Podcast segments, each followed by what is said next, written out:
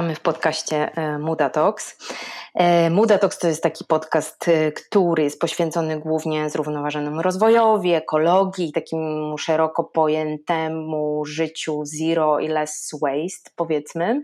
I w Mudzie mamy, mamy zapraszamy do Mudy bardzo różne ciekawe postaci, które, które powiedzmy, że mniej więcej w tych, w tych tematach um, się poruszają.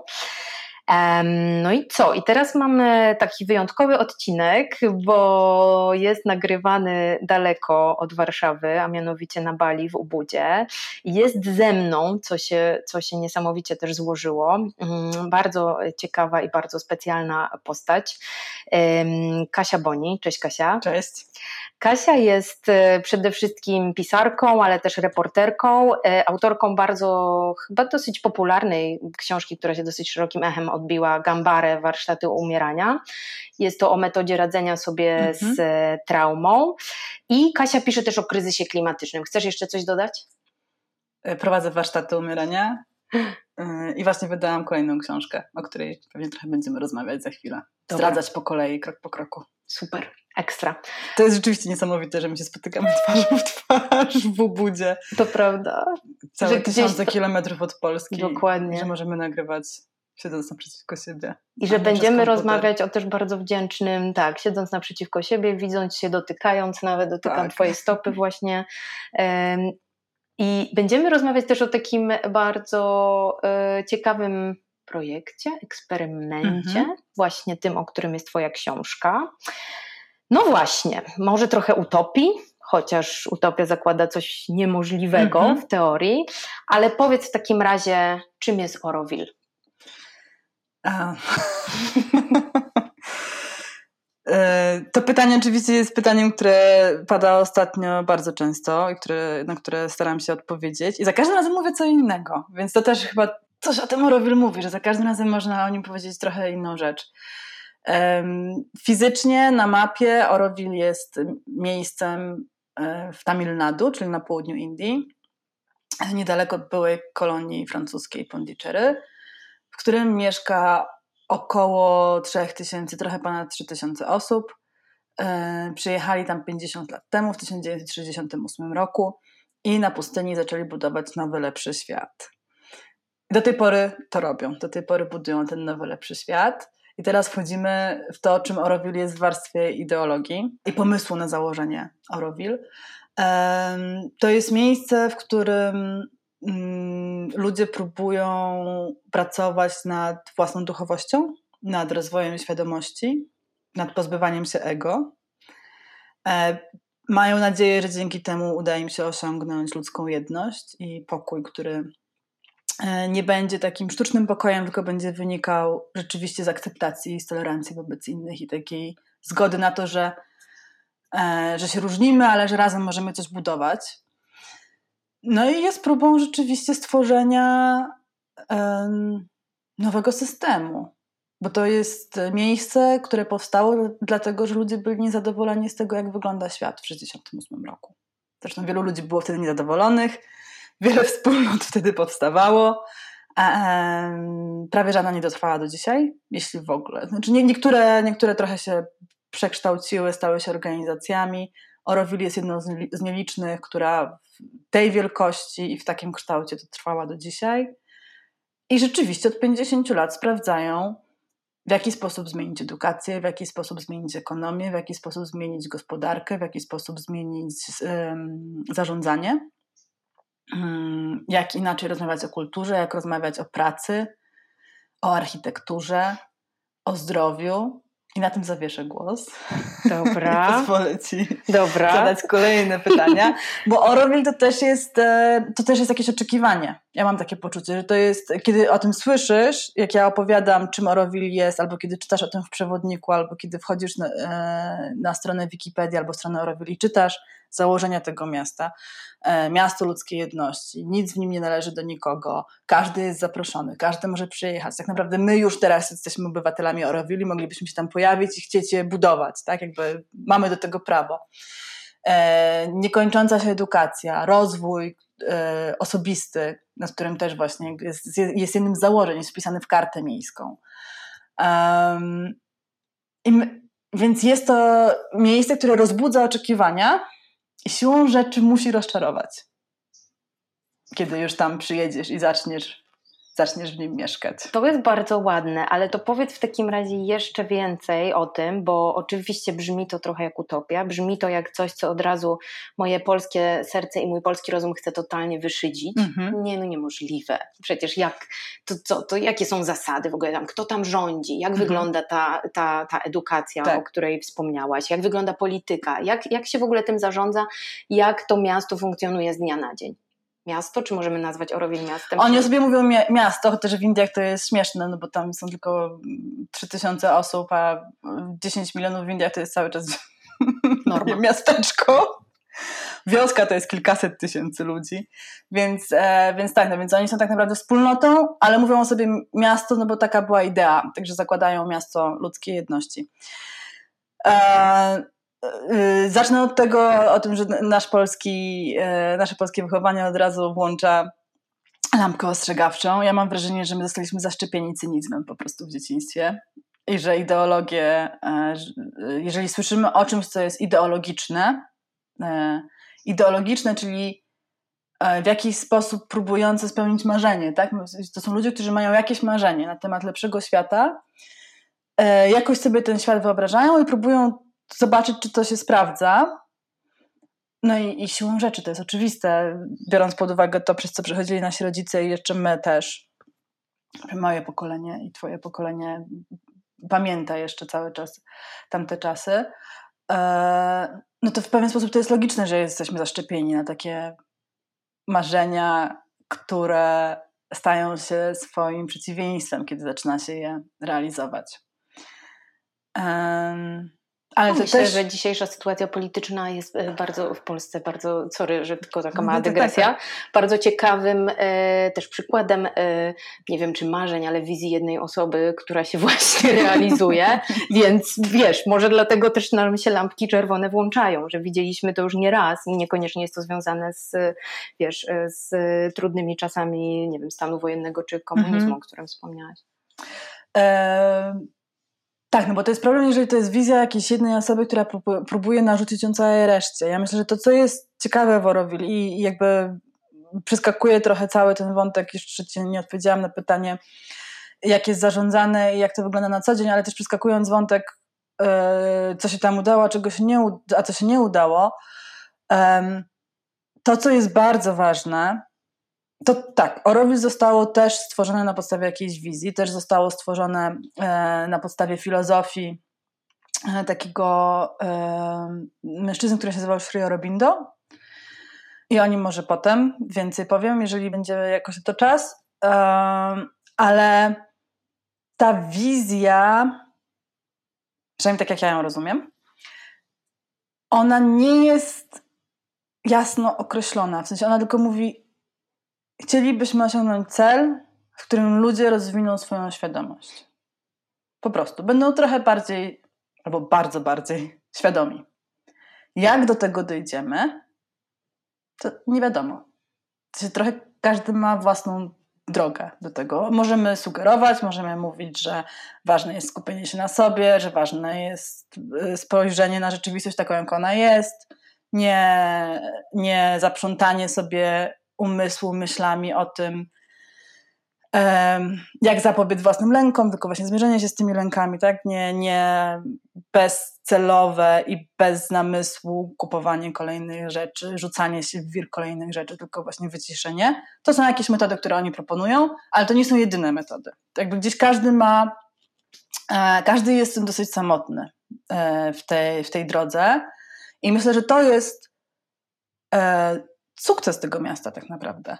Że dzięki takiej wolności i dzięki tak bardzo nieokreślonemu celowi, oni mogą cały czas być w procesie dochodzenia do tego, bo nie ma tej, znaczy nie, nie ma tak, że jest powiedziane, że człowiek orowilski musi być taki, taki, taki, taki, taki, taki i to są te cechy, których żądamy, a, a domy mają wyglądać tak, tak, tak, tak, tak i tak, a las naokoło zasiany ma wyglądać tak, tak, tak i tak i nie ma planów pięcioletnich i nie ma celów, które trzeba osiągnąć i tak dalej, i tak dalej, i tak dalej. E, więc dzięki temu ono chyba dlatego tyle, taka jest moja interpretacja. Dlaczego ono 50 lat przetrwało? Właśnie dlatego, że, że daje dosyć dużą wolność, co wcale nie jest proste. Oj, taka duża wolność nigdy nie jest prosta, Co bo nie ma wiesz, systemu, którym, tak jak mówisz, podążasz, tylko do ciebie należy wybór i to jest tak, jak zapytasz przeciętnego człowieka, co by chciał i każdy ci powie być szczęśliwym, ale jak? Mhm. Jak byś chciał? Co by, co by musiało się wydarzyć, żeby być szczęśliwym? No i trochę to, co mówisz, jest o tym, że okej, mamy wizję miasta szczęśliwego, ale każdy może dojdzie do tego w inny sposób. Może dlatego tam jest cały czas 3000 osób, a nie 50, na ile było pomyślane to miasto. Bardzo to jest możliwe. Też jest tak, że dużo ludzi stamtąd wyjeżdża, że dużo ludzi, którzy tam przyjeżdżają, myślą, że po prostu jadą w fajne miejsce e, nad morzem, bo to jest niedaleko plaży, gdzie pięk, e, rośnie piękny las i po prostu będą mogli tam leżeć do góry brzuchem i cieszyć się, nie wiem, przyjemną emeryturą w kraju, który jest tańszy niż Europa. Em, I pewnie jakaś część, yy, nie wiem czy tak robią, czy nie, jakaś część być może przemyka w taki sposób, ale jeżeli naprawdę chcesz się zaangażować w to miasto, to to rzeczywiście jest pytanie o Twoją własną wolność i o Twoją własną odpowiedzialność. I to też jest tak, jak mówisz o tym, e, co to znaczy być szczęśliwym. To ja mogę sobie powiedzieć, okej, być szczęśliwą to znaczy, teraz tak na szybko myślę i to nie jest jakaś moja, moja definicja szczęścia, ale podaję jako przykład. No dobra, to sobie kupię tą sukienkę i będę szczęśliwa, tak? Okej, to sprawdź. To kup tą sukienkę i zobacz, czy będziesz szczęśliwa. Nie jesteś szczęśliwa, to może jednak nie o sukienkę chodzi. To, to zadaję kolejne pytanie. To dlaczego nie jesteś? To tak naprawdę czym jest to szczęście? I drążenie i takie eksperymentowanie z samym sobą i na samym sobie i na swoim życiu bez właśnie osób albo jakichś przekazów, które by ci były w stanie powiedzieć zjesz to, będziesz szczęśliwa, kupisz to, będziesz szczęśliwa. Oderwanie się jakby od, od tego, że ktoś cię prowadzi za rękę jest koszmarnie wymagające. Jest po prostu koszmarnie wymagające. Dużo odpowiedzialności na tobie spoczywa. Tak. Tak. To jest po prostu dorosło. Ale to jest takie banalne, że ja to mówię i straszne, że trzeba to powtarzać, ale to właśnie jest dorosłość. Świadoma dorosłość. Tak. Ale powiedz mi Kasia, bo ty tam mieszkałaś ile miesięcy? Ja tam mieszkałam prawie rok. Prawie rok. Wow, no to jest długo. No i jak wyglądał twój normalny dzień? Co ty tam w ogóle robiłaś? Wstajesz rano i... E, Ja tam pojechałam jako reporterka, ja się troszeczkę zabezpieczyłam. Ja uciekłam od tej odpowiedzialności na początku. Tam pierwszy raz byłam e, w 2008 albo 2009 na wolontariacie, nie wiedziałam nic o Oroville. Przypadkiem trafiłam do tego miejsca i ono mnie trochę przestraszyło. Właśnie odezwała się przeciwciała, które mi wysłałam z mlekiem matki i po prostu stamtąd uciekłam. I to mnie zastanowiło. Zastanowiło mnie, czemu uciekłam. Zastanowiło mnie, przed czym uciekam. Czemu ta ideologia, która przecież tak naprawdę jest bardzo piękna w swoim, swoim wyrazie, w swojej jakby istocie i w tym, do czego oni dążą. Czemu mnie, czemu aż tak bardzo w to nie wierzę, że to jest możliwe? Co mnie tak bardzo od nich odsuwa? E, I to był jeden z powodów, dla których wróciłam. Powodów na pewno było więcej. Ciekawiło mnie też właśnie, czy możliwa jest utopia. Ciekawiło mnie to, że w tym miejscu e, czasu, w którym jesteśmy, my też szukamy. To bardzo wyraźnie widać od, od 10 już lat. Widać, jak, jak, jak to się, jak się pojawia na świecie, jak się pojawiają ruchy, jak Occupy Wall Street chociażby, strajki młodzieżowe teraz ostatnio. Tak to coraz bardziej narasta, coraz bardziej narasta. W różnych obszarach szukamy, w różnych obszarach protestujemy. To jeszcze nie było tak silne jak ten 68, który był kulminacyjny, ale, ale pojawia się niezadowolenie. On oczywiście też wynika z, może wynika z tego samego, nie wiem, ale może pobudki są inne, inne są sposoby jego pokazywania, inne są czasy, ale jakieś takie, jak, jakaś świadomość tego, że to, co jest, to nie działa i że potrzebujemy czegoś innego, e, jest coraz silniejsza. W te ostatnie lata to już jakby jest, e, to jest pewne. Tak nawet e, tak jak rozmawiałyśmy ostatnio podczas poprzedniego spotkania, już Greta Thunberg, która stała się ikoną tego ruchu młodzieżowego, mówi, jeszcze niedawno mówiła, e, że jeśli system nie działa, to trzeba go będzie zmienić z takim marginesem na to, że system jeszcze może zadziałać, a już teraz mówi, no, no sorry, Mm, po prostu nie. mm. Po prostu jest już czas na zmianę systemu. To było dla mnie ciekawe. To było dla mnie ciekawe, co ci ludzie przez te 50 lat y, zrobili, jakim ten system się udało pozmieniać i czy w pewien sposób, czy jest dla nas szansa. Więc pojechałam tam y, zabezpieczona tym, że jadę jako reporterka, że będę zbierała materiały, że ja nie mieszkam w tym mieście, tylko jestem tam jako obserwator, więc mój dzień też wyglądał po prostu reportersko, tak? Jakby ja szukałam, ja szukałam osób do, do rozmowy co też szybko się okazało trudne. W sensie szybko się okazało, że jeżeli ja tak próbuję tam być do skoku, to, to ludzie mnie nie traktują serio. Słusznie, bo mają też doświadczenie z, z dziennikarzami, reporterami, pisarzami, którzy tam przyjeżdżają na dzień, dwa, tydzień, dwa tygodnie i potem wyjeżdżają bez zweryfikowania swoich testów. W sensie przyjeżdżają tylko po to, żeby napisać to, o czym myślę. Mogliby tam w ogóle nie przyjechać, tak? Mogliby nie zawracać głowy. Um, I wtedy zrozumiałam, że będę tam musiała zostać na dłużej i będę też musiała się trochę dać wciągnąć temu miejscu. Jak wyglądał mój dzień? Bardzo różnie. Dni freelancera zawsze są bardzo różne. Sama o tym wiesz, że to nigdy nie jest tak, że od, od A do Z i, i, i powtarzalność, a potem weekend.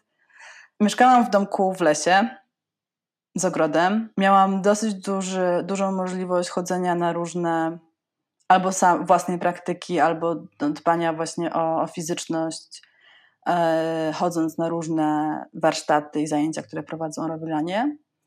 Próbowałam po prostu żyć w tym mieście, uznając, że moją pracą jest, e, na przykład ludzie pracują pracując w administracji, albo pracując w piekarni, albo pracując w wytwórni papieru, albo e, tworząc ceramikę, albo tworząc sztukę, albo nie wiem, zajmując się archiwami. Tak, praca tak jak w każdym normalnym mieście. Tak jest ratusz, e, jest dział e, e, ekonomiczny w ratuszu, są restauracje, są knajpy, są ludzie, którzy gotują, są ludzie, którzy sprzątają, jest ekoserwis, który zajmuje się recyklingiem śmieci. Możliwości jest bardzo, bardzo dużo. No, ja po prostu zdałam, że moją pracą jest zbieranie materiałów do książki, więc w ten sposób, w ten sposób funkcjonowałam.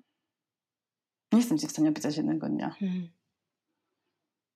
Ale dobra, ale to w takim razie może dla, bo teraz próbuję złapać oczywiście mhm. rozumem tutaj, jak to do końca budowanie wspólnoty i tak dalej i wszystko to pięknie brzmi, ale generalnie wszyscy ci ludzie muszą się z czegoś utrzymywać, tak. muszą coś jeść, e, dzieci chodzą pewnie do szkoły, chociaż o systemie edukacji też mówiłaś w jednym wywiadzie bardzo ciekawie, że go nie było na początku, potem same dzieci go zarządzały, zarządzały tak. co pie jest piękne e, i to może też przy, do tego przejdziemy, ale, ale jakby tu jest... Mm, Wiesz, tak sobie myślę, że jak ktoś teraz nas słucha, to sobie myśli, Jezu, no przecież jakby życie w mieście, na to się składa tyle różnych czynników. Jak to tam funkcjonuje? W sensie, czy wszyscy są tak jakby wolontariuszami? Mówiłaś też o tym, że każdy dostaje jakąś taką mikro, mikro pensyjkę. Tak. E, jeżeli, czyli na przykład ja jadę, chcę jechać do Orowil, jadę tam za tydzień, no dzisiaj oczywiście są różne komplikacje, które by mi na to nie pozwoliły, ale powiedzmy w normalnym czasie.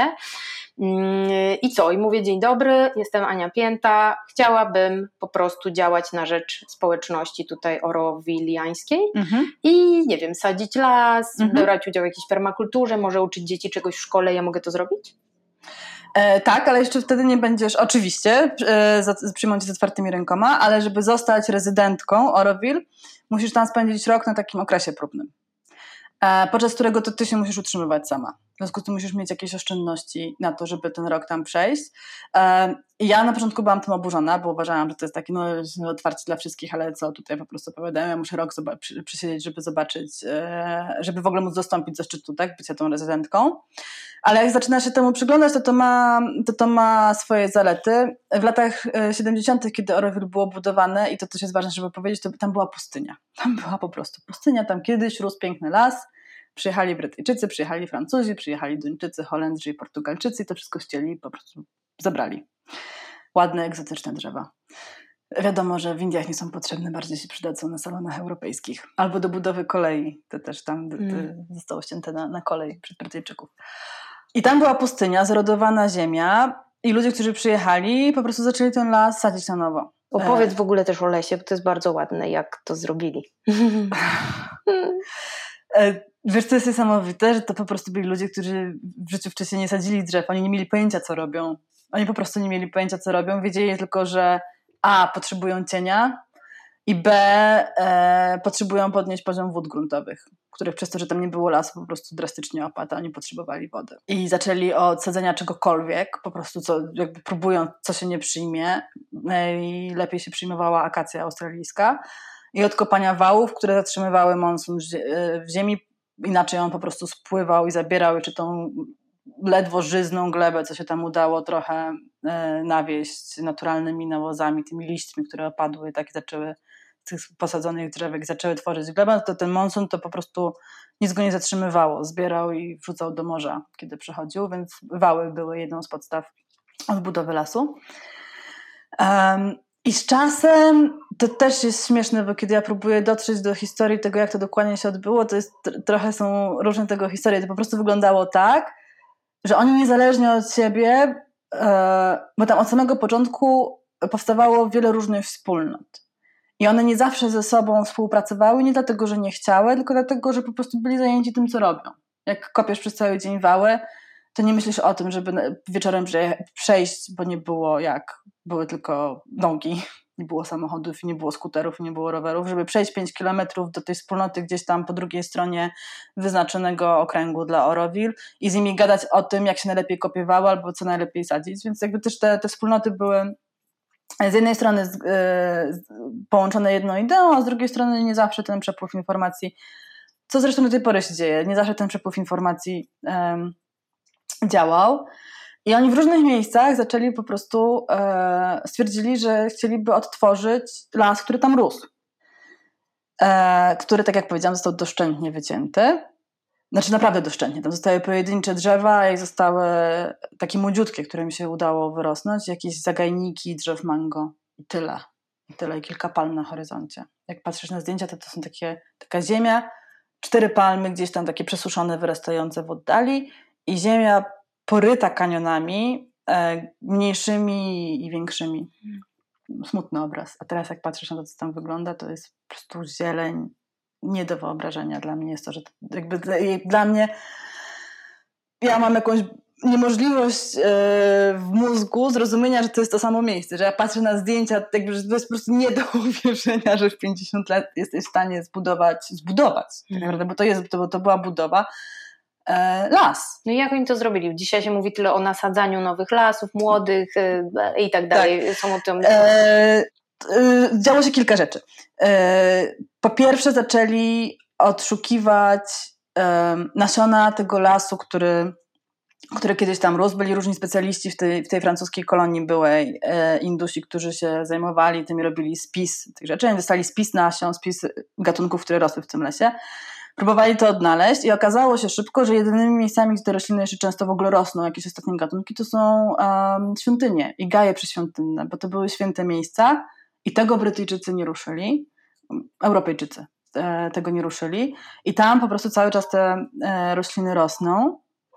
I oni zbierali nasiona, zbierali owoce, wyłuskiwali z nich nasiona i bardzo cierpliwie rozsadzali na małe sadzonki w matyczniku. To była jedna z pierwszych też rzeczy, która powstała w Orowil, obok różnych wspólnot, gdzie ludzie żyli w chatkach z bambusa i z E, liści z dachem z liści z palmy kokosowej, to, to powstał właśnie matecznik, w którym rozsadzali rośliny z tych gajów świątynnych.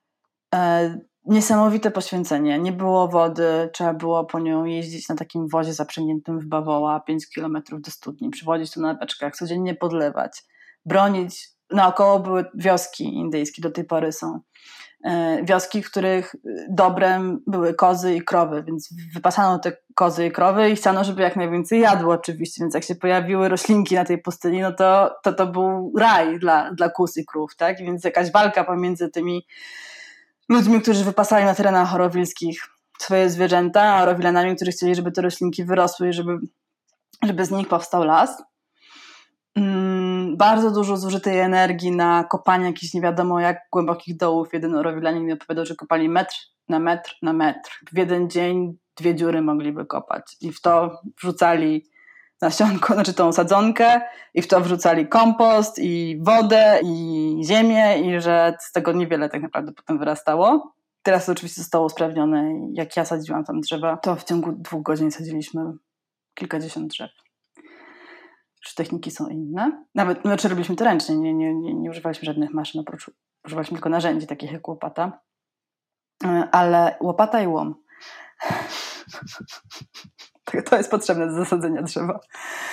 I tak, no i po prostu wyszedł im z tych różnych wspólnot, które się zajmowały sadzeniem drzew, w latach 90. oni dostali grant od rządu indyjskiego e, wcześniej na to, żeby prowadzić właśnie też badania nad, nad lasem endemicznym, a w latach 90. To, to zaczęło działać na większą skalę. Przyjechali do Oroville i osiedli w Oroville, zamieszkali biolodzy, którzy zaczęli to prowadzić w bardziej systematyczny sposób. Ale już wtedy ten las był, już wtedy ten las, ten las wyrósł i teraz rzeczywiście to jest kilka milionów drzew, do których wróciły, y, oczywiście oprócz roślin, wróciły też zwierzęta. I, I ten widok orowilskiego lasu jest po prostu niewiarygodny, zwłaszcza z tą świadomością, że wiesz, że to wszystko, znaczy nie, nie wszystko, bo on już teraz się sam rozsiewa, tak, ale że generalnie, że gdyby nie ludzie, y, to ten las by nie wrócił. Hmm. Po prostu by nie wrócił jakby odkupili swoje winy mm -hmm. po prostu. Tak. Inni, ale, ale nada. Tak. A powiedz karma. mi Kasia w takim, no właśnie, ta karma. A powiedz mi Kasia w takim razie jeszcze jednak będę trochę drążyć o tym życiu. Yy, Drąż, bo ja uciekam. Ja uciekam to... Nie, ja nie uciekam odpowiedzi, tylko ja zapominam i mm -hmm. jakby te wątki mm -hmm. potem Czyli jedno to jest roślinność tam i, i, i Sadana Forest, ale też yy, dużo więcej, jeszcze bardziej mnie chyba ciekawi w takim razie, co się tam je. W sensie, czy to jest miasto, które jest samowystarczalne jedzeniowo i sobie je to, co mhm. uprawia, czy coś się importuje na przykład? Ono miało w zamierzeniu być samowystarczalne, ale jeszcze nie jest. E, mają sporo farm, e, które są ekologiczne. Głównie się tam sadzi ryż i różnego rodzaju proso. Mm, są też warzywa. E, jest prawie, że w samym centrum miasta jest taka farma, która się nazywa Solitude i tam jest chyba 240 różnych gatunków roślin i warzyw posadzonych, jadalnych, wszystko jest jadalne. I mężczyzna, który to prowadzi, Krishna, nikt tam nie ma nazwisk, to jest też niesamowite. To jest jedna z pierwszych rzeczy, których ja się pozbyłam. Znaczy, jak chcesz się dowiedzieć, to się oczywiście dowiesz, tak? Ale jakby to w ogóle nie ma znaczenia. Ja też działałam jako Kasia. I, i, i nikt się nie dopytuje o twoje nazwisko, co jest nagle się okazuje całkiem przyjemne. No więc Krishna. E, całkiem przyjemny, dlatego że, że zdajesz sobie sprawę z tego, jak to nazwisko jest jakąś tożsamością i że w ogóle dużo ludzi zmienia też tam imię, żeby zobaczyć, jak funkcjonują pod innym imieniem, jak, jak, czy coś się też zmienia razem ze zmianą imienia. Krishna, Brytyjczyk, który kończył szkołę Krishnamurti w Wielkiej Brytanii, um, Krishnamurtiego, um, założył farmę Solitude na której w ogóle nie używa żadnych maszyn. W ogóle. W sensie nie używa nic, żeby, żeby, te, y, żeby te warzywa, które tam sadzi, zbierać. Nie używa też żadnych nawozów. Wyznaje zasadę w to, że najlepszy nawóz to jest to, co samo spadnie, że ziemia, ziemia sama wie, że człowiek tylko może przyjść i przeszkodzić. Żaden doktorat nie nauczy cię, jak zrobić drzewo, że to natura jest doskonała, a nie my. E, no i ma niesamowite wyniki, e, bo rzeczywiście po prostu tam wszystko rośnie tak, ale jakby używa tylko patyków i liści do, do nawożenia. Jasne, trzeba też rozumieć, że to jest inny klimat i, i że, że kompost tam się nie robi przez pół roku, tylko po prostu zajmuje chwilę, żeby coś skompostowało. Ale z drugiej strony pustynna ziemia też nie jest taka super, super yy, wiesz, żyzna, więc tak, coś za coś. Tak, no tak, ale jest, jest znaczy ten, ten las też wyrósł dzięki temu, że ten klimat jest tak mhm. sprzyjający temu, żeby tam coś rosło. Że, że po prostu jest inna wilgotność, że, że, że wszystko szybciej rośnie szybciej gnije też. Mm, dlatego przecież w tym klimacie rany się tak długo leczą, że jest taka wilgotność, która powoduje, że, że, że wszystko lekko podgniwa i że ten, ten rozkład liści, patyków i, i czego tam nie, łodyg, e, trwa o wiele szybciej. E, I on prowadzi taką kawiarnię przy tej farmie, na której podaje rzeczy tylko i wyłącznie z tej farmy. On odnajduje czym coś, co się wydaje, że jest chwastem, było w tradycji Tamil Nadu i nagle się okazuje, że to jest w ogóle jakiś superfood. Jeden z superfood, to się nazywa chicken spinach. A że nawet sami Tamilowie już o tym nie pamiętają, jakie to ma właściwości. I on z tego robi genialną sałatę i w tej sałacie właśnie jest ten chicken spinach, jest e, jakiś bakłażan, który u niego wyrósł, który akurat zebrał i jest, i są kwiaty jadalne i tak dalej, i tak dalej. Więc wszystko jakby jest wszystko jest stamtąd, tak? I to jest jeden przykład, ale samo Oroville um, jako miasto nie jest samowystarczalne, bo po prostu nie są w stanie jeszcze wyhodować wszystkiego. E, więc to też jest znowu trochę indywidualna decyzja i ta odpowiedzialność y, leży na tobie. Możesz pracując dla Orowili, dostając e, wynagrodzenie za swoją pracę, bo to też jest odpowiedź na Twoje pytanie, że po tym roku zostajesz rezydentem i wtedy w momencie, w którym zaczynasz pracować dla Orowili, wtedy dostajesz wynagrodzenie. Część tego wynagrodzenia jest w pieniądzach, część tego wynagrodzenia jest w usługach. Czyli na przykład możesz jeść lunche w restauracjach orowilskich za darmo. A jak idziesz do sklepu, to płacisz, czy co? Zależy do jakiego sklepu. Okay. Są, różne, są różne pomysły. To też jest fajne w Orowil, bo oni różne rzeczy oni różne rzeczy próbują i nie ma jakby jednej nie jest tak, że wszystkie sklepy w Orowil działają w ten sam sposób. I też nie jest tak, że nie możesz pójść do sklepu indyjskiego, że nie możesz pojechać 10 km dalej do Pondicherry i tam sobie zrobić zakupów. Możesz sobie kupić co chcesz. Nic cię nie będzie zmuszać do tego, że masz, że masz jeść wegetariańsko, wegańsko, witariańsko, um, organicznie i tak dalej. Ty robisz to, co chcesz. Możesz sobie zdecydować, gdzie, gdzie chcesz się stołować, jak, w jaki sposób chcesz jeść. Masz pełną dowolność. Jeden ze sklepów jest taki, że działa jak kooperatywa. Wpłacasz składkę miesięczną i potem robisz zakupy do woli. Nie ma w tym sklepie cen, w związku z tym nie wiesz za ile, ile płacisz za swoje zakupy, które robisz tego dnia. Chodzi o to, żeby po pierwsze mm, nie łączyć ceny z wartością tego, co kupujesz, żeby brać to, co jest ci potrzebne, nie rezygnować z tego, dlatego że na przykład uważasz, że jest za drogie, ale wziąć tego skoro jest ci to potrzebne, to bierzesz tego tyle, ile naprawdę potrzebujesz, a nie na zapas. Nie ma opakowań w, na ciasteczkę, nie ma. Yy, wszystkie, wszystkie, jeżeli się pojawiają jakieś opakowania, to są to na pewno opakowania recyklingowe. To, to jakby oni się upewniają, Ale jeżeli żeby. się zaopatrzysz w innym mieście w ciasteczka i inne rzeczy zapakowane w plastik i je przywieziesz tam, to jak to co potem z tym? Śmieci na przykład. No, yy, możesz się zapisać do EcoService, yy, które po prostu sortuje śmieci orowilskie, tak? Czyli jest jakaś sortownia orowilska? Jest, jest ręczna. E, jest i to też nie jest tak, że Orowil jest święta. Oczywiście, że jest część śmieci, która trafia na wysypisko, e, bo po prostu jest nierecyklingowa, z czego my sobie też często nie zdajemy sprawy, e, to opakowanie to nie jest plastik, to na, na ciasteczka, tylko tam jest folia, w związku z tym tego się nie da zrecyklingować, to musi pójść do, do dziury w ziemi to, co Orowil robi, to próbuje też uświadomić ludzi, że tak to się dzieje. Więc może nie kupujcie, jak sobie pojedziesz do tego drugiego miasta, czy tam nawet do wioski obok, w której jest kiosk, w którym możesz kupić jakieś ciasteczka, to może ich nie kupuj, bo potem z tym opakowaniem nie ma co zrobić. To już lepiej właśnie pójść do tej kooperatywy i kup ciasteczka, które są w słoiku, weź sobie trzy do torebki, bo potrzebujesz tego dnia trzy, a następnego dnia możesz sobie wziąć dziesięć, bo może potrzebujesz dziesięć, a następnego dnia zero, bo w ogóle ich nie potrzebujesz. Tak? Chodzi o świadomość tego, e, co robisz tylko, że no tak samo jak wszędzie indziej, ta świadomość jest e, wybiórcza i też jest ograniczona, ile rzeczy możesz naraz wchłonąć w siebie. To są po prostu etapy, które, które e, do których jakoś mam wrażenie, że dorastamy i to nie o to chodzi, że dorastamy do zrozumienia tego, że ta, że to opakowanie nie jest recyklingowe, w związku z tym, jeżeli ja je zużyję, to znaczy, że ono trafi do ziemi, do dołu ziemi. Tylko bardziej chodzi o taką świadomość tego, ile jakby, w sensie ilość rzeczy, które ogarniasz, tak? Krok po kroku, powoli. No ale w Orowil na pewno są ludzie, którzy poświęcają, poznałam takiego chłopaka, który poświęcił swoje życie śmieciom i powiedział mi, w moim wieku, ma 38 lat, powiedział mi, Kasia, jak ja myślę o tym, że do 60 będę się zajmował śmieciami, to ja po prostu aż się cały świecę z ekscytacji. Nie wyobrażam sobie ciekawszego życia.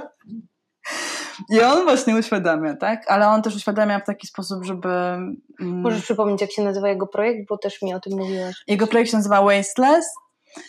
E, I podstawą jego myślenia e, jest to, że żeby nie sprzątać, tylko żeby zakręcić kurek. Hmm. Czyli żeby po prostu śmieci przestały płynąć. Bo jeżeli my będziemy się skupiać tylko na tym, że mamy je posprzątać i że mamy stwierdzić, a to idzie do recyklingu, a to nie idzie do recyklingu, a to, a to trafia na wysypisko, a to idzie do spalarni, to, mm, to nigdy nie przerwiemy tego, co się dzieje. Tak, to się absolutnie zgadzam. To widać też tu na Bali, że to jest cały czas po prostu, gdzie nie ma systemu mm. do segregacji, recyklingu śmieci, y, gdzie po prostu wiesz, to jest cały czas właśnie na plażach, o tym, o czym rozmawiałyśmy, że cały czas to jest po prostu jak takie sitko z dziurami, tak. że tu nazbierasz, to tam wypadnie. I... Pomimo tego, że działa fantastycznie, znaczy to jest pierwsze miejsce w Indonezji, które zakazało w całości plastiku. Hmm. Tak, ale dopóki się nie, nie przerzuci odpowiedzialności za produkują, na produkujących plastik, a tylko na ludzi, którzy to palą i zakopują w dole albo wyrzucają do tak. oceanu, bo nie mają co z tym zrobić po prostu, no to to jest nieskończona, nieskończona syzyfowa robota.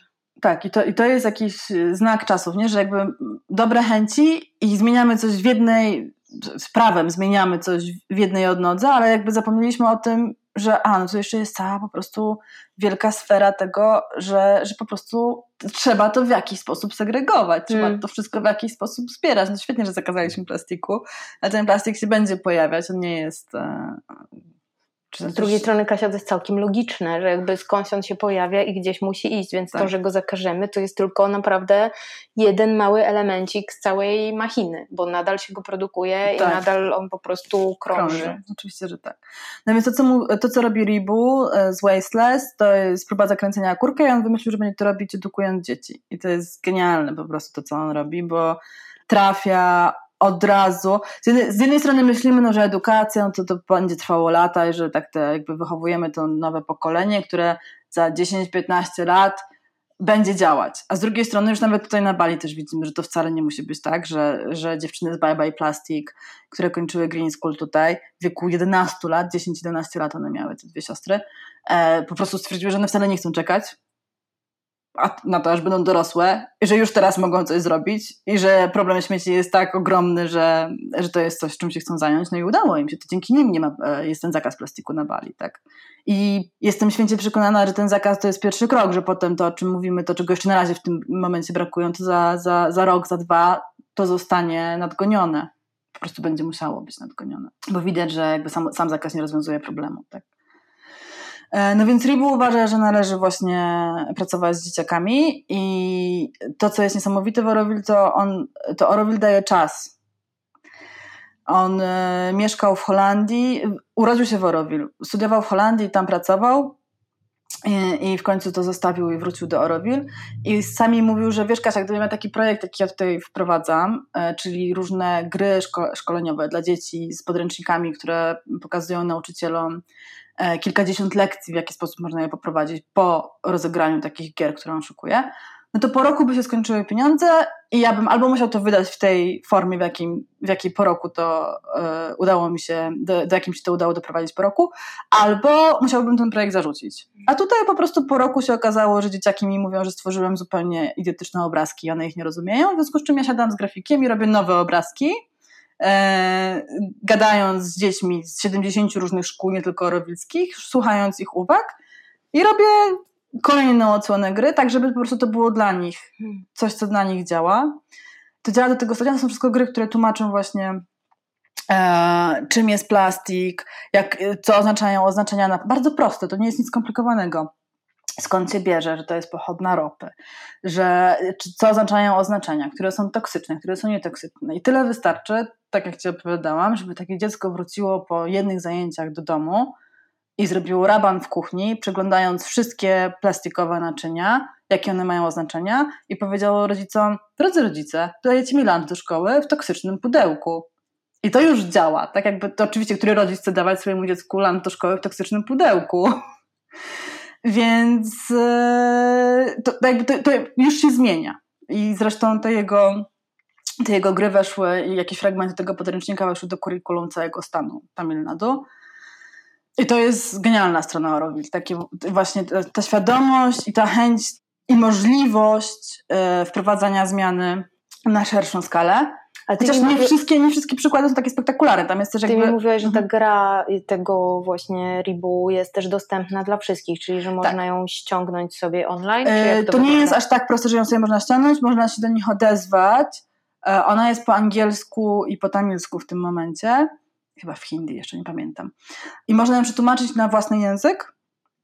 E, I to wszystko jest dostępne za darmo pod warunkiem, że da się im informację zwrotną z przeprowadzonych lekcji. Tam oni mają jakiś wymóg ilość przeprowadzonych lekcji, co jest moim zdaniem świetnym sposobem na to, żeby po prostu spowodować, że ludzie będą to robili. Tak? W sensie, żeby po prostu przeprowadzać te lekcje. Tam jest x, już nie, nie pamiętam ile, jest x lekcji do przeprowadzenia.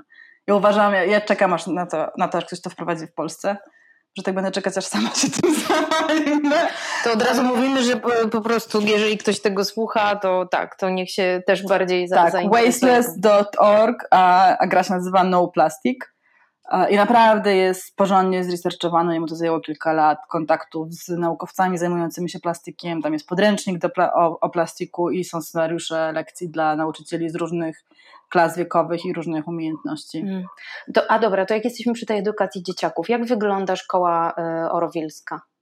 E, nie ma jednej szkoły orowilskiej i nie ma jednego sposobu edukacji w Orowil. Ale czy to jest zbliżone do na przykład demokratycznego nauczania? W pewien sposób. To się opiera na takim nauczaniu, e, na pomyśle wolnego rozwoju, który też został wymyślony przez Sri Aurobindo, o którym wspomniałam.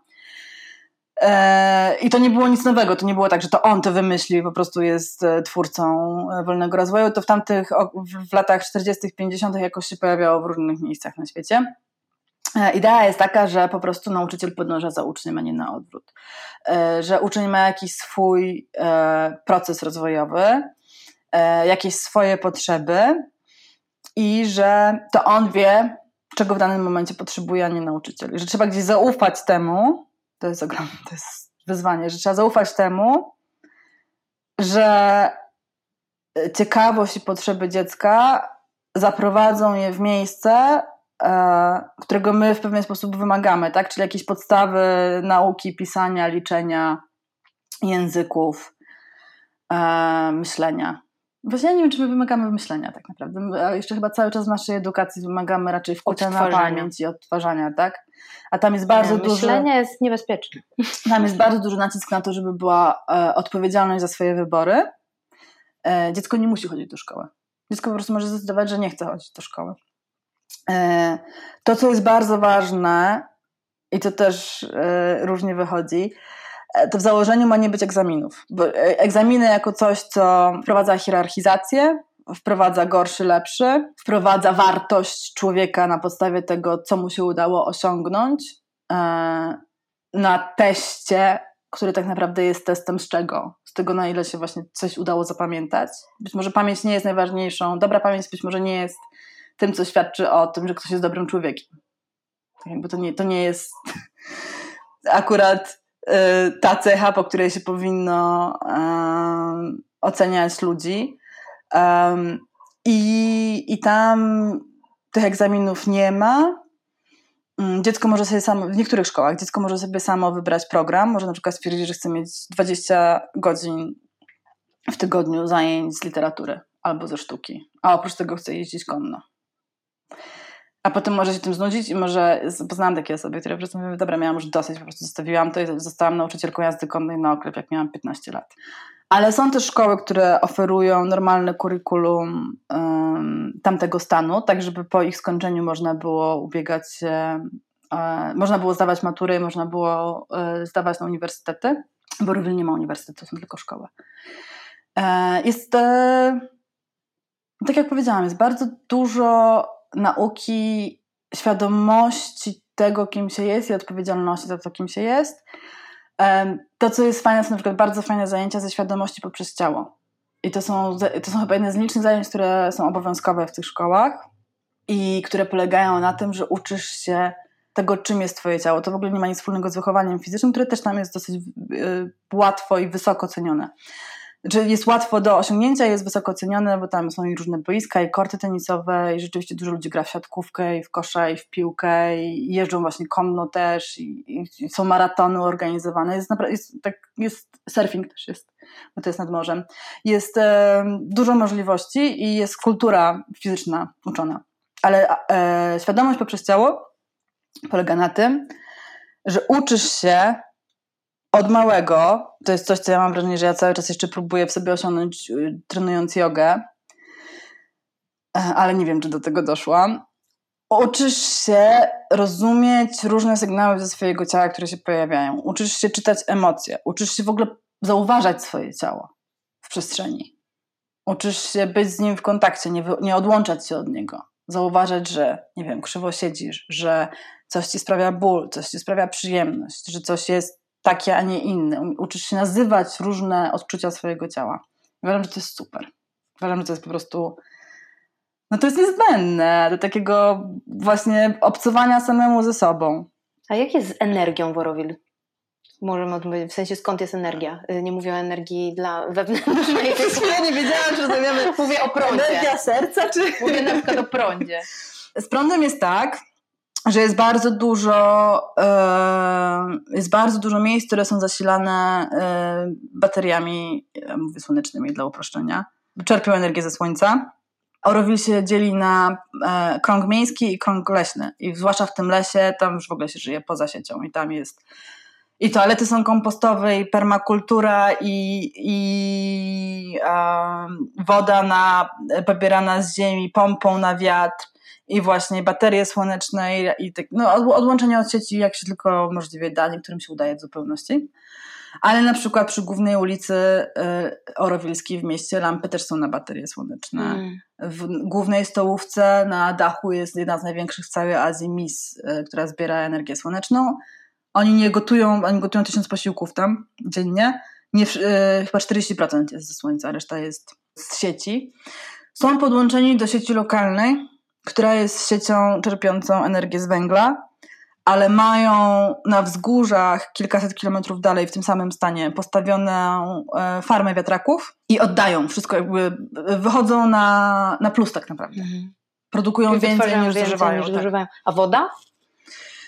E, wiesz co, wodociągi woda, czy woda właśnie... będzie problemem. Nie, woda jest brana głębinowa, nie mhm. ma wodociągów mhm. i woda staje się problemem tak samo jak wszędzie na świecie ponieważ jest e, jedna rzecz to jest Oroville, a druga to, jest, to są wioski naokoło i jeszcze jest miasto Pondicherry i wszyscy czerpią z tego samego zbiornika. E, I to nawet nie o to chodzi, czy tej wody jest wystarczająco, czy nie, ale jakie są praktyki używania, uzdatniania, odzyskiwania i nawet jeżeli Oroville próbuje na przykład w wielu miejscach jest tak, że woda jest, że szare ścieki są oczyszczane roślinami, są używane do podlewania ogrodów. Jakby takie wszystko jest, albo do, do spuszczania wody, tak? Jakby to wszystko działa jakoś tam w obiegu zamkniętym. No ale to są praktyki, które są w kilku miejscach, ale oprócz tego masz kilkadziesiąt tysięcy ludzi naokoło, którzy mają inne praktyki. E, no i jeszcze są postępujące też zmiany środowiskowe. To jest tuż przy wybrzeżu. I ta, jest ogromne niebezpieczeństwo, że ta woda po prostu zostanie zasolona, że w pewnym mm. momencie e, woda gruntowa zmiesza się z, z wodą morską. Mm-hmm. Ale to w ogóle co mówisz, bo tak, mamy permakulturę, mamy podążanie za rozwojem dziecka i słuchaniem go w edukacji, co jest absolutnym jakimś, nie wiem, bombą dla, biorąc Opowiem pod uwagę tego regularną tak. edukację. Mamy kooperatywy spożywcze, y, mamy, wiesz, naturalne uprawy, mamy dzielenie się dobrem, y, mamy odnawialną energię. Czy można powiedzieć, że Oroville jest zrównoważonym miastem i czy jeżeli ktoś by chciał tak naprawdę, bo tak sobie myślę, jak o tym mówisz, że jeżeli bym chciała teraz zbudować takie miasto albo yy, napisać o tym, napisać książkę, już napisałaś książkę, więc, ale napisać na przykład takie, wiesz, taki po prostu listę dobrych praktyk, tak. to czy Oroville jest takim rzeczywiście idealnym miejscem, też często mówisz właśnie, że eksperymentem cały czas, do którego można przyjechać i sobie to zmapować i zobaczyć, okej, okay, to działa tak, to jakby w naturalnych warunkach, czy mhm. naprawdę istnieje, jadę i sobie patrzę na to wszystko i potem jakąś część z tego przenoszę z powrotem w moje środowisko. Ja myślę, że to jest najlepszy sposób traktowania Orowil, bo jeżeli próbujesz e, to, co jest ważne, co chciałam powiedzieć o Orowil, to ja się też na tym złapałam i często i łapię się na tym też, że jak ktoś o tym pierwszy raz słyszy, to ma podobne oczekiwania, jak ja miałam. Ja się złapałam na tym, że ja myślałam, że tam przyjadę i już wszystko będzie idealnie, że wszystko już po prostu jakby dostanę taki gotowy przepis na to, jak być tym lepszym człowiekiem i dostanę gotowy przepis na to, że okay, no to permakultura to tylko tak i w, w, Polsce ja mogę wprowadzać w taki sposób, a na południu Włoch w taki sposób, a w Indiach w taki sposób i w taki sposób i w taki sposób, jakby już dostanę po prostu jakby gotowe, wypracowane przepisy. I że to miasto, i też jakby z takim założeniem, no, że to jest miasto, przecież ja mu tutaj oddaję tyle rzeczy, tak, jakby oddaję ten, ten rok, pracuję za darmo, jeżeli wybuduję w nim dom, to on nie jest moją własnością, tylko jest własnością fundacji, bo to jest fundacja Rowilska, która należy do rządu Indii. To też nie, nie będę się w to zagłębiać, to wszystko jest opisane w książce, czemu tak się potoczyło, a czemu nie, no ale teraz to jest fundacja, która należy do rządu indyjskiego. Więc yy, mam takie oczekiwania, że z jednej strony dostanę przepis, a że z drugiej strony, skoro ja tam przyjechałam, to Orowil o mnie zadba. To będę dostawała pieniądze, które pozwolą mi, jeżeli ja, od, jeżeli ja dla nich pracuję, to oni mi dają pieniądze, które pozwalają mi żyć na takim poziomie, na który ja uważam za dla mnie niezbędny do życia. A oni mi mówią, poczekaj, hola, to jest e, fajna idea i jakby ciekawie myślisz, ale to nie do końca o to chodzi, bo to nie chodzi o to, że e, Orowil coś ci da, tylko to chodzi o to, że to ty dajesz Orowil, że to ty pracujesz nad sobą i to ty budujesz tą ludzką jedność, nad którą my pracujemy I to wcale nie jest proste. Zobacz, to nie jest tak, że to już jest dane. I to jest bardziej miejsce, w którym cały czas się szuka rozwiązań. I to jest na pewno zaproszenie do szukania rozwiązań. E, ja myślę, że to jest e, i trochę że czeka na to, aż Orowil też przygotuje jakąś może ofertę, która będzie. Mm, no bo nie powiem, nie jest łatwo odkopać te wszystkie rzeczy. Mhm. E, nie ma tak, że przyjeżdżasz i po prostu masz przegląd Program. wszystkich praktyk, to wyszło, to nie wyszło, a to nie wyszło, a to wyszło i tak jakby, a tutaj jeszcze cały czas się zmagamy. E, tylko musisz rzeczywiście sama tego poszukać. Musisz, musisz stwierdzić, ok, to może się zapiszę na warsztaty i będę na wolontariacie właśnie w tej farmie Solitude albo w drugiej farmie Buddha Garden się nazywa. Albo tam w Sadana Forest, w którym ja byłam i sadziłam drzewa. Więc możesz się nauczyć o sadzeniu drzew tutaj. Tutaj się możesz nauczyć o, o warzyw w permakulturze. Tutaj możesz się nauczyć o odnawialnych źródłach energii. Tutaj się możesz nauczyć, jak robić właśnie takie stawy, które czyszczą ścieki. Tutaj możesz nauczyć, jak budować architekturę ekologiczną ze słomy i z gliny. I tak dalej, i tak dalej, i tak dalej, i tak dalej. Um, i na pewno są, i są różne seminaria, i odbywają się różne warsztaty, i to jest w jakiś sposób prezentowane, ale to też wymaga, tego jest tak dużo, że to wymaga też Twojego jakiegoś zaangażowania i uczestnictwa i, e, i czasu. Hmm. E, ale na pewno, na pewno możesz zobaczyć, jak różne rzeczy się sprawdzają i jak różne rzeczy działają. E, I dlatego ja też myślę, że Orwell jest ciekawe e, w kontekście porażki, bo można powiedzieć, że w wielu miejscach oni odnieśli porażkę, ale też możesz to obejrzeć i możesz na tej podstawie czegoś nauczyć. Możesz czegoś bardzo cennego dowiedzieć i wyciągnąć własne wnioski. Ja myślę, bo też to było jedno z moich pytań, które sobie zaczęłam zadawać w pewnym momencie okej, okay, tam już tyle rzeczy działa, już masz tych ludzi, którzy są przekonani, już to budują, już tworzą to środowisko, które z jednej strony budowali las, a z drugiej strony bardzo się angażują w to, żeby być samowystarczalni, to idzie powoli, ale idzie. Jakby już się kręci w tą stronę. To wystartowało. Dojdzie. Moim zdaniem. Wcześniej, później dojdzie. No to trochę po co ściągać tych wszystkich nowych ludzi, którzy mają zapał i energię i jakieś ideały, w to miejsce, żeby zostali, czy nie lepiej ich nauczyć i jakby wysłać, w sensie, czy nie, czy nie, w pewien sposób trudniej jest zmienić Warszawę, nie? Zdecydowanie. Czy nie dać im po prostu kilku narzędzi i tak.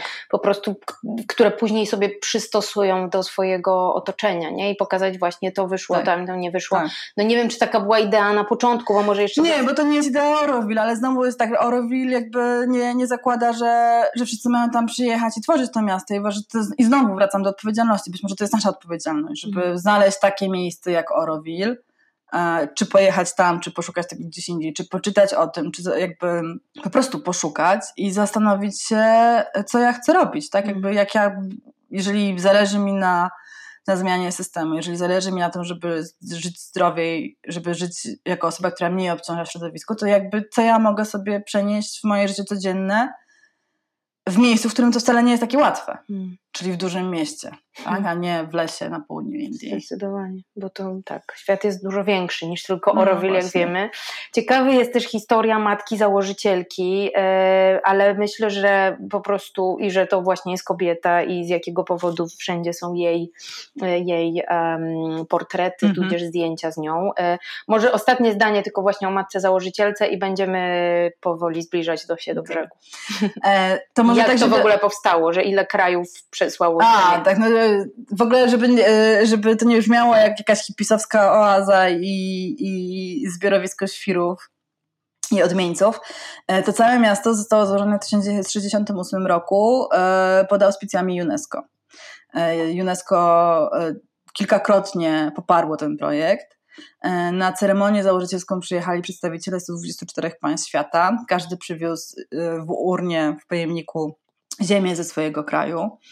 E, I ta ziemia została ceremonialnie wrzucona do wspólnej urny, zapieczętowana, i to właśnie jest ten symbol ludzkiej jedności. To, było, to był wyczyn w tamtym czasie, bo tam były i Stany, i Wietnam, 68. E, I Stany, i ZSRR. Powiedzmy, e, że polska ziemia też Polska jest, tak. P, przedstawiciel ambasady w PRL w Indiach był tam obecny. E, była, e, był Izrael, był Iran i Irak, tak? Więc rzeczywiście jakby przyjechali tam ludzie, którzy mieli ze sobą już wtedy, na, delikatnie to mówiąc, na pieńku, albo byli w stanie wojny ze sobą. E, wierząc w, te, w ten ideał, zostało to założone Wiesz co, nie będę może mówiła o matce, niech ona zostanie takim trochę tajemnicą. Ona była charyzmatyczną osobą, która doprowadziła do tego, że to miasto powstało. A to, co mi się wydaje ciekawe też w takim procesie poznawania jej i próbowania dokopania się do tego, kim ona naprawdę była, jakby jakichś takich faktów z jej życia e, jako kobiety, która urodziła się pod koniec XIX wieku i tak naprawdę wyszarpała dla siebie niesamowity kawał życia. To się stworzyła sobie po prostu dla siebie miejsce, w którym mogła oddychać. Hmm. W społeczeństwie, które niekoniecznie dawało takie miejsce kobietom ale też w różnych rozmowach na temat Orowil dotarło do mnie, że, że to, co ona prezentowała i to, czego ludzie u niej szukali, to był właśnie nowy model zarządzania, o którym trochę teraz mówimy, że, że, że jest niezbędny i który, to pewnie też widziałaś w wywiadach, mi się kojarzy bardzo z Jacindą Arden. Mhm. Jacindą Arden. z Nowej Zelandii. Nowej Zelandii. Tak. Że ona, nie wiem, bo też jakby tak ją odbieram, że ona weszła w świat, który do tej pory był jakoś jednoznaczny, że kobiety i mężczyźni musieli grać według tych samych reguł.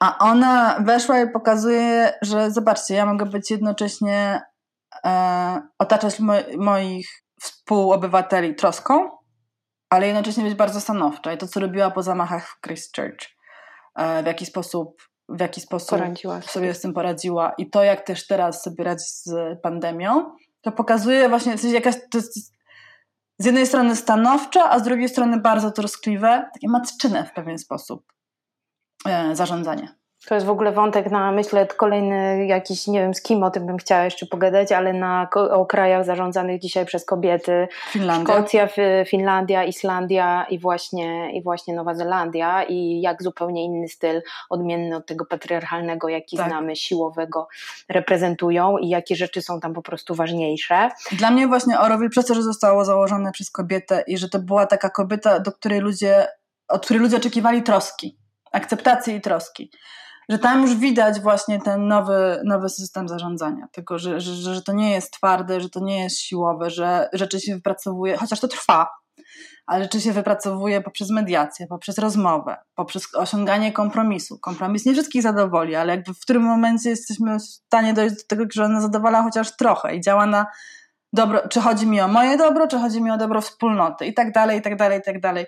I to jest ciekawe też do obserwowania, mm. jak, to, jak to się tam toczy cały czas mniej ego, więcej współpracy, więcej współpracy. Mhm. wspólnotowości, tak. Dobra, a na koniec jeszcze y, a propos trochę out of topic, mhm. a propos y, Twoich jeszcze warsztatów umierania, ale też bo ja w tym wzięłam udział i naprawdę bardzo wszystkim gorąco polecam, jeżeli gdzieś y, Kasia im się, że tak powiem, pojawi, to żeby w tym wziąć udział, tak? Y, ja, ja też robię online. Online, tak. tak. W pokłosie pandemii okazało się, że wszystko można robić online i że działa tak. Brzmi to drastycznie, ale naprawdę jest to bardzo, bardzo dobra metoda przewartościowywania sobie rzeczy i marzeń i w ogóle różnych celów. Ale oprócz tego bardzo mi się warsztaty umierania to jest jedno, a drugie to, to twoje zainteresowanie kryzysem klimatycznym, zanieczyszczeniem oceanów, bo nurkujesz i tak dalej, i tak dalej. Chciałabym wrócić na koniec do tego zdania, yy, yy, gdzie rozmawiałeś z terapeutką z Nowego Jorku, mhm. Janą Diamond, o kryzysie klimatycznych, lękach, strachu, depresji i traumie, którą powoduje i że ona ci powiedziała, żebyś sobie zadawała pytanie, skąd, y, skąd w tobie ten strach i że zawsze pod tym strachem jak sobie mocno zadasz to pytanie, znajduje się miłość. No możemy teraz spróbować, czego się boisz w związku z kryzysem klimatycznym. Okej, okay. czego ja się boję w związku z kryzysem klimatycznym? Um, hmm, bo, bo, to jest dobre pytanie, że to odwróciłaś. E, czego ja się boję w związku z kryzysem klimatycznym? Paradoksalnie boję się chaosu bardzo, mimo tego, że ja w chaosie jakoś żyję, mhm. E, dosyć powiedzmy z boku patrząc na moje życie, to boję się chaosu, jaki on może spowodować. Wiesz, jakby, że, że, że już nic nie będzie, no, że, że po prostu pod, y, i też utraty pewnej po kolei różnych, różnych rzeczy, które nas otaczają, nie? Mhm. że tak jak mówiłaś o tych nosorożcach, biedronkach, jaszczurkach, w ogóle gatunkach, które odchodzą, których nawet nie widzieliśmy, tak naprawdę nie dotknęliśmy pewnie bezpośrednio nigdy, nie dotykałam nosorożca, ale jest mi po prostu na maksa przykro, że właśnie utraty tej bioróżnorodności mhm. i tak dalej, która jest potrzebna dla pewnej równowagi, tak, i takiego chaosu, który to może spowodować. W sensie, że najbardziej się boję, że będziemy, że doczekam czasu, kiedy będę po prostu powoli umierać mhm. właśnie w taki widoczny sposób. Tak jakbym patrzyła na swoje ciało, które po prostu powoli się rozkłada, że coraz więcej rzeczy będzie nam odchodzić, brakować, takich podstawowych, które zawsze uznawaliśmy mhm. za pewnik.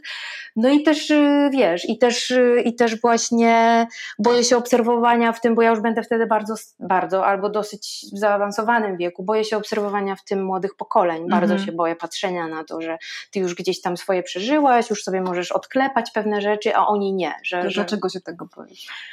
Dlaczego się tego boję? No Boże, to będzie bardzo osobisty odcinek w takim razie. Czy możemy też przerwać? Nie, nie bo, musimy. Bo wiesz, wiesz, gdzie to idzie. W sensie wiem. rozumiesz, gdzie to, to idzie. Tak, rozumiem. No pewnie dlatego, że chciałabym mieć jednak dzieci, wiesz, i, i patrzę na dzieci moich przyjaciół mhm. i, i, bardzo, i bardzo mnie to boli.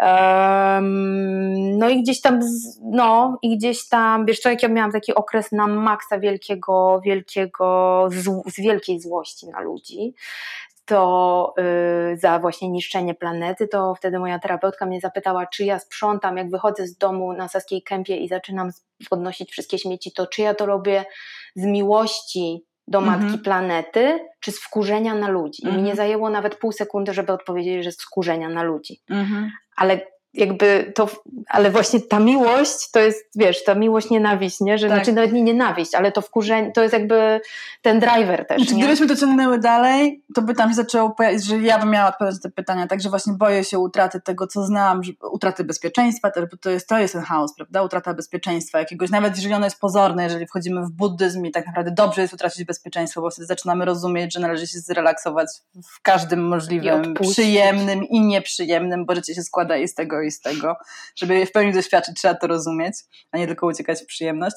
Ale jakby e, zostawiając to na boku, no boję się utraty tego bezpieczeństwa, boję się tego, że. Mm, że e, moje miasto jest teraz podtapiane, tak? Że ja, ja jestem tutaj, ale dostaję filmiki z tego, jak moje miasto po prostu spływa wodą, a w, w, kolejnym tygodniu być może usłyszę, że w moim mieście panuje susza, że to jest aż tak nieprzewidywalne, tak? Że jakby to się zmienia po prostu z tygodnia na tydzień. Boję się tego, że jesteśmy tutaj i powinna być pora już e, zimowa, kiedy świeci słońce i jesteśmy po drugiej stronie równika, e, kiedy świeci słońce i kiedy nie ma deszczu, bo skończyły się monsuny, a codziennie tutaj jest jakieś takie dziwne, zachmurzone niebo, są krótkie deszcze, są gwałtowne deszcze, są dłuższe deszcze, są krótsze deszcze i tak naprawdę nie do końca ludzie wiedzą, co się My dzieje. Jesteśmy w kraju, w którym stolica się przeniesie niedługo z powodu y, podtapiania regularnego. Tak.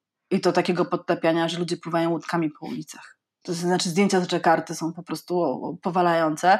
Przynoszenie stolicy na Borneo, gdzie trzeba będzie wyciąć y, lasy po to, żeby, żeby ją przenieść, jest kolejnym absurdem tego, co się dzieje, ale jakie jest wyjście, tak jakby też jakby, no, no tak, no jakby to, są, to są dylematy, przed którymi dzisiaj stoimy. Idąc dalej za tym pytaniem, czego się, czemu się tego boję, czemu płaczę za tymi biedronkami, którymi, które jakoś są dla mnie symbolem mojego dzieciństwa, e, czemu czemu mi przeszkadza to, że te nosorożce giną na naszych oczach, taki, że my jesteśmy tak totalnie bezradni, że my widzimy, żyraf zostało 100 tysięcy. Żyraf. Możesz Czytałam, sobie wyobrazić 100 tysięcy, to nie tak, jest... Tak, czytałam o tym, że w samej Francji jest więcej żyraf w Sofii dla dzieci, tej zabawki, niż żyraf na, na świecie. E, I jak sobie idziesz dalej, w sensie jest w tym jakieś przerażenie, nagle tak zdajesz sobie tak sprawę, o kurna. Ale jak idziesz z tym dalej, czemu? No bo przecież ja to wszystko kocham, ja to wszystko chcę mieć nie dla siebie, tak, ale jakby chcę móc na to patrzeć, chcę móc to podziwiać. Jeżeli bym miała kiedyś dzieci, ja akurat w tym momencie nie, nie myślę o tym, że będę miała dzieci, ale dobrze, no to z dzieci moich znajomych, właśnie te przyszłe pokolenia, niech one też w tym uczestniczą. Tak w, w Muda Talks z Martą Niedźwiecką, chyba mhm. właśnie tam padło takie zdanie o tym, że to jest pierwszy, to jest nie tylko tam, jakby, ale nawiązując do Was, że to jest że mamy świadomość tego, że być może to jest pierwsza raz w historii, kiedy kolejne pokolenie będzie miało gorzej.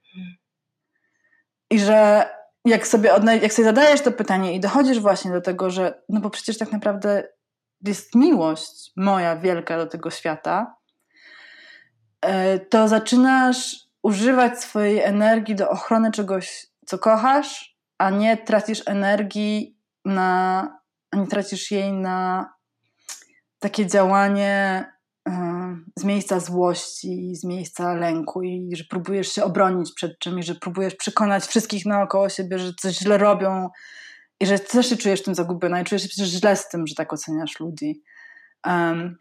No i też to jest taka spirala, która dla mnie po prostu cię wciąga w miejsca, w których później jest e, trudniej działać i łatwiej jest wpaść w depresję i łatwiej jest wpaść w um, wypalenie. Hmm. A że jeżeli działasz z tego miejsca miłości, to się sama nią napędzasz. Hmm. To myślę, że to jest piękny y, motyw, żeby zakończyć. Mm -hmm. Jeszcze raz y, w takim razie, żeby podkreślić, bardzo zapraszamy do do Oroville? Do, do Oroville tak, zapraszamy na maksa, jeżeli ktoś chce zmieniać świat i kurde, powiem Ci, że trochę mi tam zasiałaś ziarenko, ale przede wszystkim zapraszamy do czytania książki. Powiedz Kasia, bo to jest to Oroville, Agora wydała, ale... Wydała Agora, wyszło... Od kiedy już można kupić? Od 30 czerwca jest dostępny w księgarniach. Eee, książka się nazywa Oroville Miasto z Marzeń. Okładkę, przepiękną okładkę robił Krzysztof Iwański, który również e, akurat tak się złożyło, e, pandemię przechodzi w ubód. Czemu my się jeszcze nie widzieliśmy we trójkę? Jeszcze się spotkamy, jeszcze będzie okazja. Dobra. No to super, strasznie Ci dziękuję. To będzie ja znowu dziękuję. kolejny długi odcinek. Odkąd nie ma ze mną Martyny, po prostu nikt nie pilnuje czasu, więc jest 1.08. E, dziękuję bardzo, to była Muda Toks, Kasia Boni, jako moja wspaniała, piękna, opalona gościni. Bardzo Ci dziękuję za zaproszenie. dziękuję za, za przybycie.